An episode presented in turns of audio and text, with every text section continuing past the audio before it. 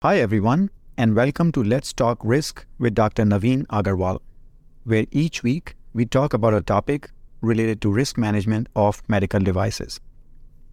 I'm your host, Naveen Agarwal, principal and founder at Achieve, where my personal mission is to help you achieve success in risk management.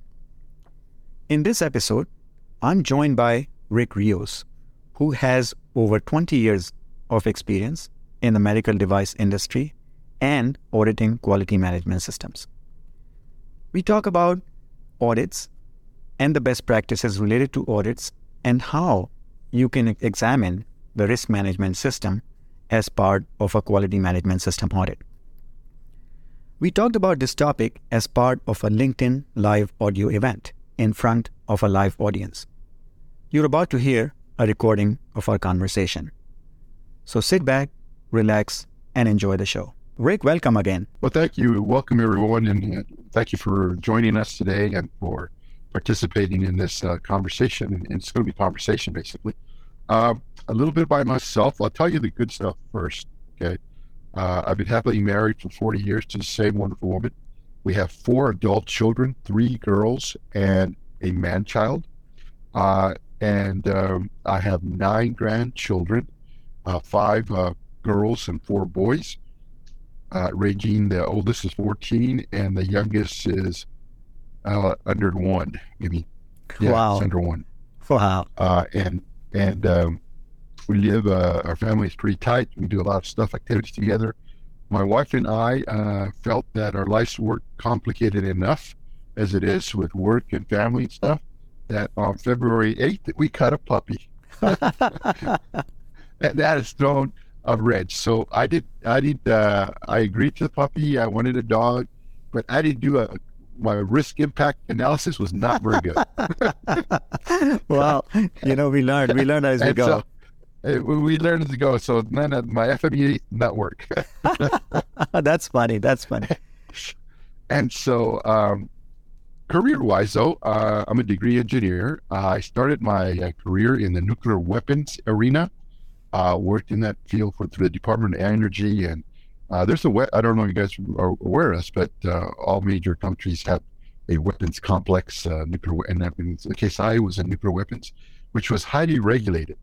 And uh, at the time that I, fresh out of college, I was um, allowed to, in that time, uh, they had like a, a, an internal, an internal intern system in place where um, my the hiring manager asked me, "What do you want to do, Rick?" And he laid all these titles in front of me: task, quality, uh, regulatory, production, and, uh, and he said, "Which one do you want to do?"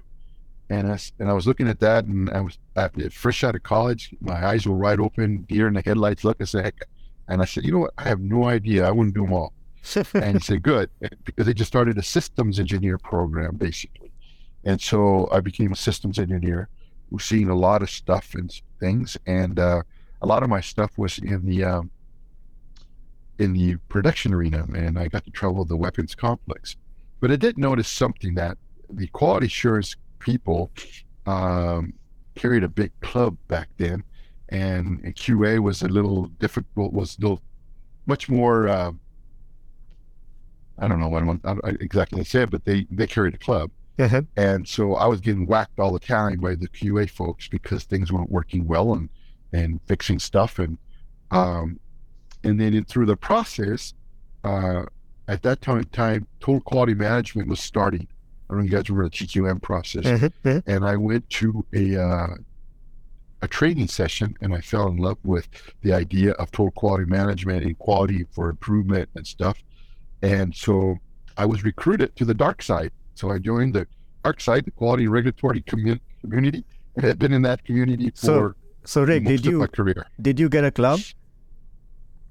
No, I said I, I, I, didn't like the idea of the club, Good. but I like the idea of being to help people. Awesome. And uh, I was I was trying to uh, be honest with you, I was uh, I was paddling upstream without a club during my early career, and uh, but I felt this we have to treat people correctly. And, yeah. Um, it's back then it was like, you know, it, it's not the, it, it was it's the process, not the person. But back then, it was the person, not the process. and so that that mentality had to change. So I have worked also in uh, the auto sector, the telecommunications sector, uh, aerospace sector.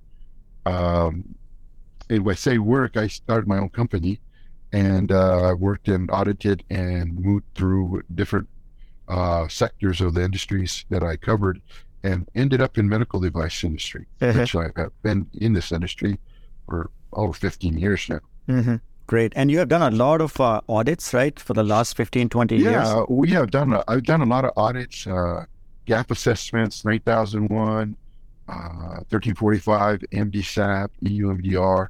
I've done all those audits. I'm considered a lead auditor. Uh, I don't work for a registrar or a um, yeah notified body. Um, the travel schedule for those guys is just unreal. I thought my travel schedule was bad, but those guys' travel schedule's unreal. and uh, yeah, I didn't want. I don't want to do that. I could, but I, I don't. I don't no, do that. No worries. So. No, as you so, know, as you know, Rick, audits are big in our industry. We do so many audits um, every year. Uh, so the first question I had in mind for you is how do you, and you have done it for such a long time that I'm sure you are very good at it. How do you make your auditee feel at ease and comfortable? Because you know, we at the end of the day, we are trying to help them, and if we are in a confrontational, uh, have a confrontational tone, that's not gonna go very well. So how do you manage to get the environment right? I think that you have to recognize that, first of all, with right or wrong, as an external auditor, I come in with credentials and there is a sense of nervousness with the client sometimes. I know that I will be talking to people who are forward facing the auditors, but I know that behind them there's a war room or a back room that's got a bunch of folks trying to stay ahead of me and try to help the forward facing. And so my idea is to come in and do what we're doing right now, have a conversation, uh-huh. uh, diffuse any of the tension. Uh, and you do that through the way you ask the questions, uh-huh. how you frame the questions, and how you phrase the questions. Uh-huh. And so, for example, you don't, I'm going to use a base, I'm going to use an analogy. You don't come in and ask somebody, a subject matter expert that's in front of you, and you don't come in with a direct punch to the nose with the first question. Uh-huh. Meaning that if you do that, the defense shield will go up and you just lost the conversational piece. So what you want to do an auditor, you want to throw them a what I call it, just pretend a beach ball and let them hit that thing and get a home run. Oh, I like that. And then, then you frame the question, you know, hey, we're talking about risk, and you know, this really is process, right? Uh-huh. and then to, say, uh, to, to talk about, and then you come in with a second question, and maybe it's not a beach ball, maybe it's a softball. and then you finally get to what you want to talk about, and you throw them the fastball. Yeah. you don't start off with a fastball. You have this conversation. And the most friendliest word an auditor has to start the conversation is the word how. how does this work? And you start, let them talk. and how do it work? I have how it works because they gave me a procedure, right? I, and I have the experience. By the way, if you're everybody's quality management system, your medical device is based on basically 1345 or 21 CFR 21 CFR 820. So when I go from company to company, it's the same thing. I'm seeing the same stuff. So I have a lot of experience with what they're talking about. So I don't have to even look at the procedure. I just, just listen to them to see what they're saying. so it's more listen than talk at the initial. And the how questions. So, and and you you and the how question yeah, and the how question and the exploratory questions are Wonderful. really important. Wonderful. Hey, I know many of you have attend, uh, many of you are joining just now. So first of all, welcome to all of you. Today, I'm having a conversation with Rick Rios, who has years of industry experience in med device business as well as other industries. And today, we are exploring mostly the conversation about uh, audits. So, Rick, I know that uh, uh you know audits generally are not specifically focused on risk management, right? Generally not. Generally, you're looking at the quality management system, but throughout the system, risk is an element, is present.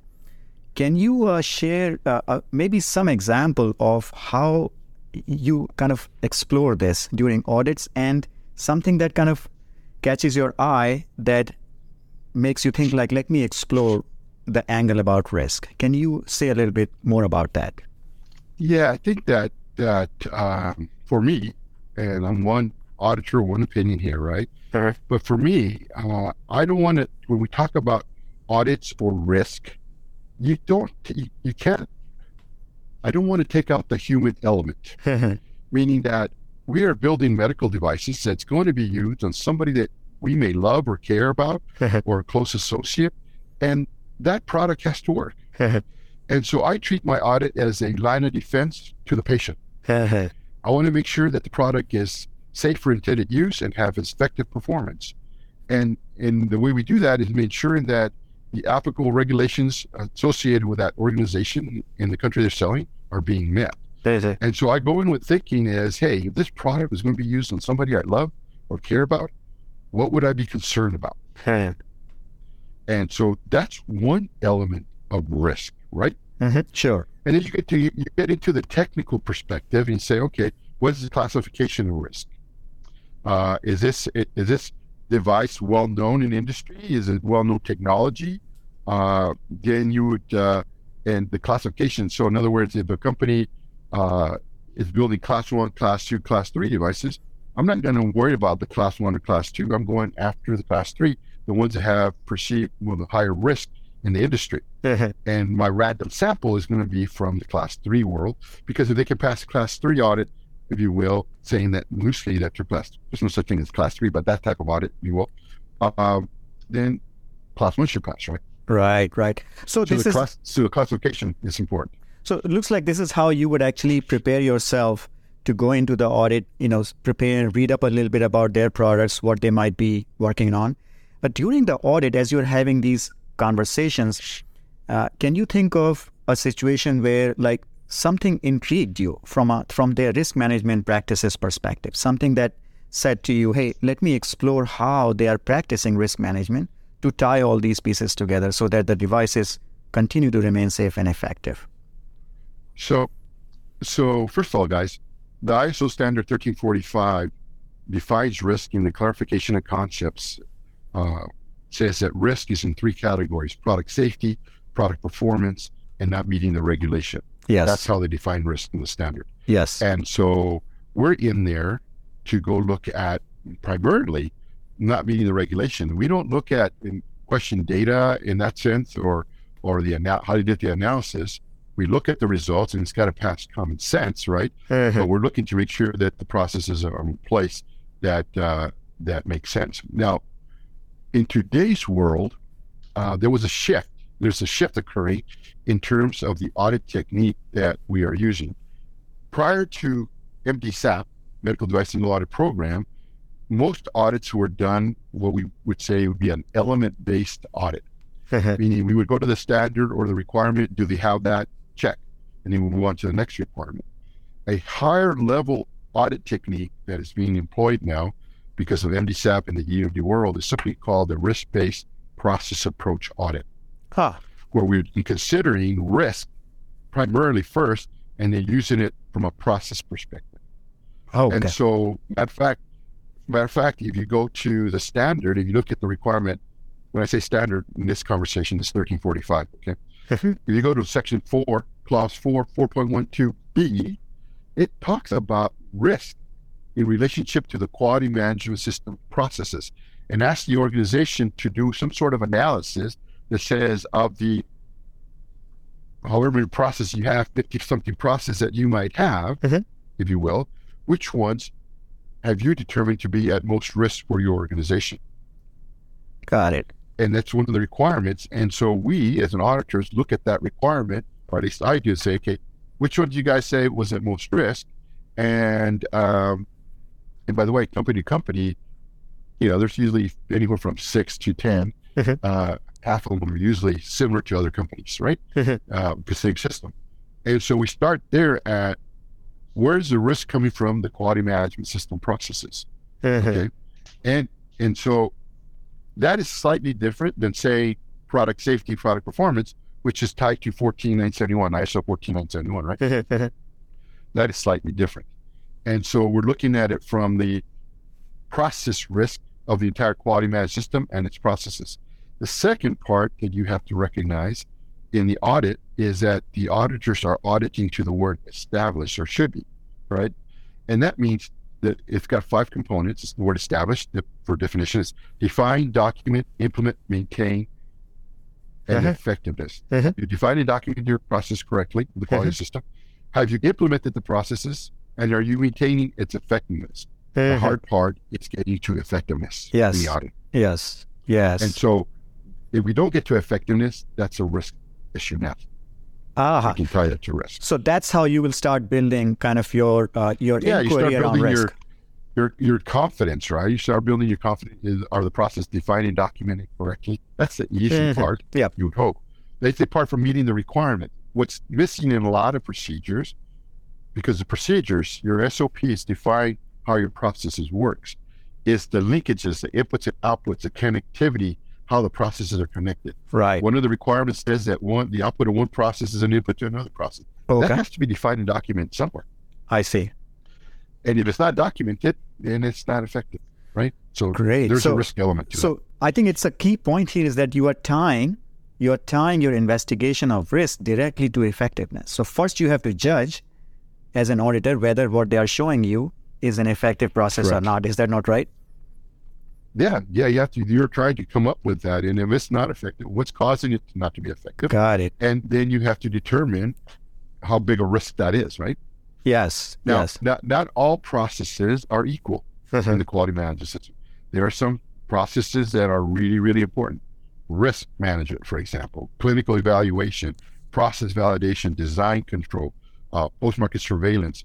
Uh, those are really important to the system, and they interact with each other. So the feedback loops have to be done correctly. And when you look at it, while you might be looking at it in, as individual post-market surveillance, you can't ignore that that's tied to risk or tied to clinical Mhm. or vice versa. Yep. And Yep. so you have to look at it as like a subsystem almost. That is fantastic. Rick, this is so so wonderful for for you to explain this to all of us and set the stage. So, guys, uh, now we are at a point where I think I would like to invite you to uh, participate in this conversation and uh, feel free to join us. What you have to do is just uh, raise your hand virtually, and you'll be able to do that if you find that small circle next to your profile photo, three dots. And if you click on that, you can just request uh, to be invited to this virtual stage. So I, I want to invite you guys and be a part of this conversation. Uh, it doesn't have to be a question. I know all of you have a lot of expertise in audits and medical device. It can be any general comment or insight. We just want it to be very conversational today. So, Rick, I want to continue building our conversation. Um, you, you mentioned a couple of key processes which are critical for uh, for the quality system. Uh, is there an example you want to share where a question about effectiveness uh, was kind of top of mind for you, and how you went around uh, understanding whether the process was effective or not? Yeah, so I'll give you a couple of simple examples uh, how we look at things from an auditor's perspective, so folks can Mhm.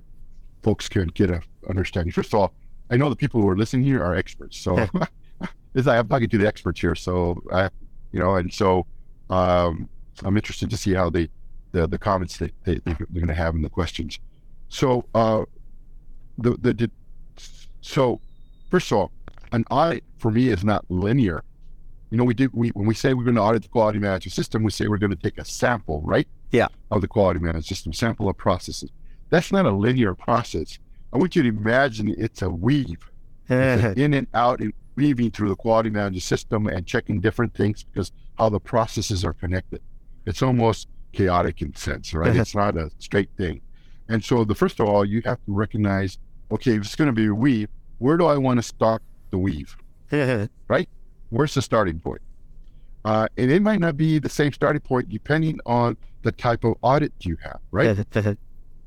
For example, I could start the weave at the IFU, information for use, which is a label. It's something that goes within the product, right? Box. And it's a label. And in that label, it's a, you pull out this sheets of paper and it's in, the print must be it's so small it's hard to read, kind of thing, right? But you're looking for the warnings and cautions.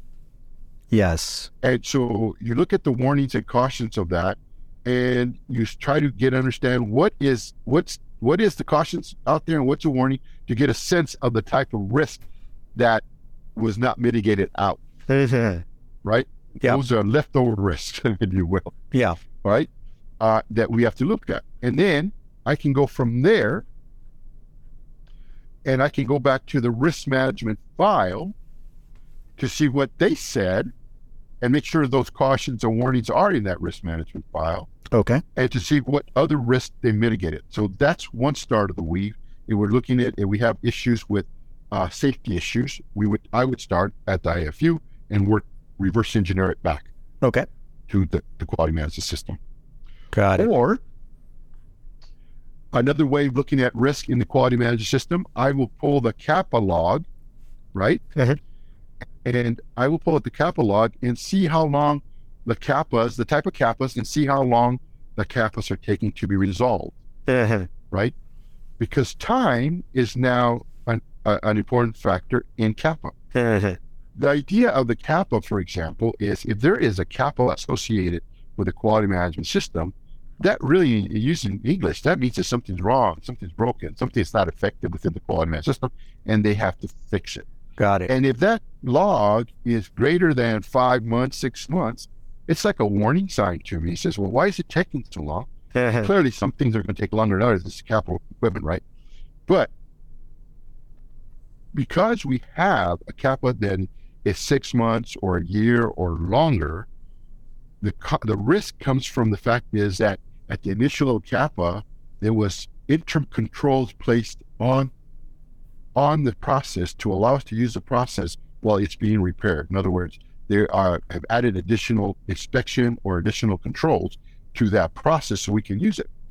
When you go in and ask for an extension, management or the C the CAPA board are extended, you'll say, yeah, we'll extend the CAPA. You also have to approve and understand that in proving it, that they're also extending those interim controls, and those interim controls may not hold over a long period of time. Got it. Got it. Very interesting. Very interesting. So, So, so you have to look at it from that perspective. So if a CAPA, I look at a CAPA that's 18 months old, I mean, that's just like a big red flag. You know, Yeah. Says, "Huh.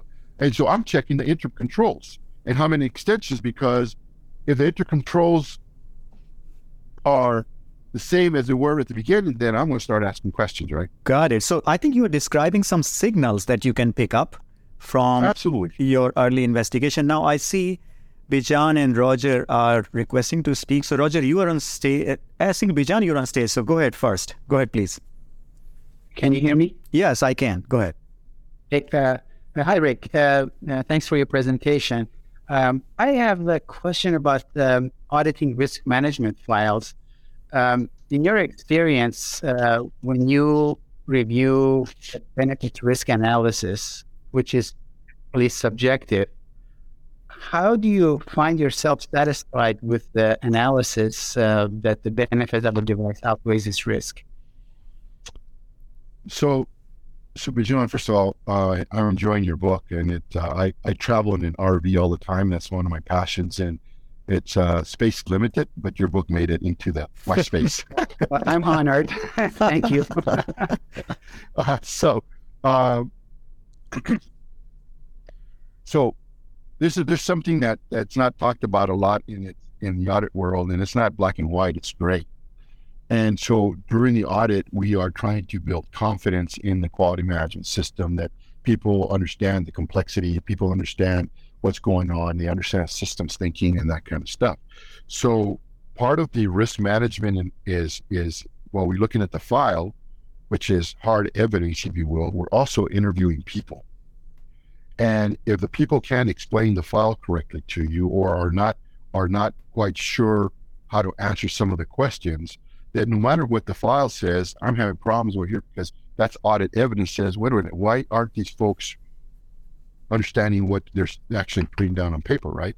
So that's one one aspect, this idea of I not only have to look at it from the documentation, from audit evidence, I have to look at it from observation. And the interview questions are really, really important. So naturally, when we get to the risk management file, part of that risk management file uh, that we check is got to have a plan and report. So we go after that, those two things in that. In addition to that, Bijan, what we do is that we look, or at least I look at, that risk management file is not a static document or file, right? Over a period of time, they have to somewhere define a document when they're going to review the file for correctness or for completeness, right? Because it, right. it's the, the product is maturing. Same thing with clinical evaluation and and uh, the, those are plans and reports that are dynamic. And so I'm looking to see the period of time that they're going to do the reviews, and more importantly, who get the reviews, right? So you then have can go to the training perspective of it, Are they have the right competence, you know. And and by the way, the the standard says competence, but if you go click on that word competence, it takes you to the dictionary of the ISO world 9000 2015. Uh, it says applied competence. You should be able to apply it. Yeah. So now that gives you leeway from a question and asking the questions, right? In in a way that makes sense. So what you are saying, Rick, that's is a, that that's if, a, that's a setup for going into the risk management. So they ahead. should be able to explain benefit risk in a way that sure. anyone can understand, not what they have written right? It should make and, sense. And by the way, and and uh, there was a topic in one of your things, Naveen, that somebody wrote about the idea of looking at clinical benefit, and uh, that's a big important thing. First of all, obviously, benefit has got to be greater than risk, right? Yeah, that's the idea. That's the concept. But when we talk about benefit, we also have to talk about clinical benefit. Yes. So now, here's the here's the here's the thought if I'm talking about clinical benefit, then and that team that did that, there better be clinicians, right? The fact that you have an engineer doing risk management, you have production person, you have a quality regulatory, and they're talking about clinical risk and clinical benefit, and none of them have that type of background, then that's a huge risk. Ah, so you will be you will be kind of skeptical about what they are telling Absolutely. you. Got Absolutely. It. Got it. So I mean and then probably you also want to see how it has evolved. Like that's the point you were trying to make, and I want to emphasize yeah, it for everybody. Evolution. Over time, how has it changed so that you can see what updates they have made to their risk management file? Right. And Got so it. here's uh Bijan, the the risk management file, the the most important thing concept from a risk that comes out, well you have to have to do that, but one of the concepts that comes out is this idea of the fact that we have this IFU and we have these residual risks or leftover risks that are being cautions and warnings, right? But right. we're also worried about this idea or concept of emerging risk, right? Uh-huh. Now, the risk from a quality management system to help us understand emerging risk comes from the fact is how we are looking at complaint data uh, in the post-market surveillance perspective. So complaint data, and I don't like the word use complaint data. I think we're it's a misnomer it should be called clinical experience with our device. Interesting. That's what it is. Interesting. It should be clinical experiences. And so we should be looking at that differently. And the other thing that comes with complaint data or clinical experience is that it's coming in with the voice of the customer attached to it, which means it's going to be qualitative in nature. And we have to have some sort of algorithm to turn it into quantitative so we can do the do some sort of analysis, right? So yeah, we we have to the how and so when we go out there and do surveys or we go and, and we talk to uh, uh, people who are using our devices, we have to ask the question in such a way that we can convert it from qualitative to quantitative so we can do the analysis. And that's the hard part. And then there's where the risk occurs because we might not, we might be getting all this complaint data, but it's not translated to, it, we can't use it. wow. From an emerging risk perspective. I mean, I have so many ideas now popping in and out of my head right now. This is this is wonderful, and I love this. So uh, we can talk a lot more about this, guys. And as I have always said in the past, you know, we will explore these topics in more detail. Uh, so, Roger, I know you have been waiting patiently, so I want to invite you now to share what you have in mind. Okay. Hey, Roger. First, hello, Rick, and I can't believe how much I'm enjoying a conversation about audits. Uh, hey, we're fun people, man. Uh, yeah, you, you know, you are. okay. here's my question: When you mentioned Cap CAPA that touched the nerve, you've seen a lot of CAPA systems, a lot of companies that you've been in. My my question is, it just to bounce it off my ideas, or what do you see is the main root cause of many companies CAPAs being open for so long? They can't find the root cause. They're not. They don't have the right tool. They're not using the right tool, or they're not. They don't have the right people on the on the project. Uh, and then the other thing is is the fact that you're going to need somebody that can think outside the box. In other words, can't be the same. So, so in other words, uh, we have the left brain, right brain thing, right? Bring some people who are creative into the process. And okay. and a lot of times, a lot of times also, Roger, is the fact that we don't have clinicians involved. Mm-hmm. Because because that's the important part. If it's relating to a CAPA that's outside the manufacturing world, it's being a that a recall, for example, or an, or, an adverse event, clearly you have to have clinicians involved, right? Because that's clinical experience happening outside your walls. If it's within production, that's going to be used in a clinical setting, you still need them, but you can probably get away with the more easily with uh, those folks in that. Uh, yeah, I think it's because we don't understand the problem, uh, or we don't have the right tools, or rather have the right competencies for these CAPAs being uh, taking so long. Now, there's a subset in there, Roger, that requires capital equipment, right? And I understand that, so I don't mess with that. And they're using it, and they have to buy something. The process of buying something takes forever, right? Could take forever. So you have to there's you have to give consideration and understand the the entire picture before you start hammering on anybody on that. Okay, yeah, I understand that, and I was actually from some of my personal experience, having worked in companies with with lots of CAPAs or CAPAs that can't be closed, I would from my experience, that there's been uh, many, many CAPAs open that were not CAPA worthy that because of a company culture. yeah. And I think that's a big issue in some companies, company culture. And the fact that you go in and you see they got a gazillion CAPAs open, that just tells you that their their CAPA is being process is being abused and some of those CAPAs should not be CAPAs, right? It could be a simple correction and they they're, they're bogging the system, or they're not separating the preventive actions outside that. That's right. Another issue. So from your just just because we talked about it, and just because I'd like to know, do you see much of that? Where do you see many companies that have lots and lots of CAPAs open that, in your experience, uh, should never have been CAPAs in the first place? Uh, yes, uh, and that is well, there's a risk associated with it, Roger. The bigger risk is companies who are adverse to CAPAs. That's the bigger risk. I've been to audits and people pushing. So, so just to be transparent, when I get hired to do an audit, I usually come in to scrub their system prior to having an external auditor come in, like uh, a regulatory or an FDA or a notified body. They're trying to say they're trying to go from get to MDSAP or EMDR. I get hired to scrub the system to make sure they can pass the audit. And in those conversations, I get a lot of pushback because CAPA is a bad thing. Uh, they get demoted or they get uh, whacked with a club because they have a CAPA and or the work is just too hard. Those are the ones that scare me the most because uh, that they want to circumvent that process. Well, CAPA does indicate that you have an issue. It's also an improvement aspect. The it's it, the where it lands in standard. It's just improvement. And a lot of folks, based on culture and the way management treats it, that's not the case. that's the scary part. Awesome. So I know Ed is uh, also requesting to speak. Ed, uh, welcome. And again, please share what you have in mind. Well, hey, Ed. Hi, Rick. How you doing? Uh, good, good. To, to, follow on with your statement there, um, the the uh, um, people that um, now I lost my train of thought. Um, that we were, uh, oh gosh.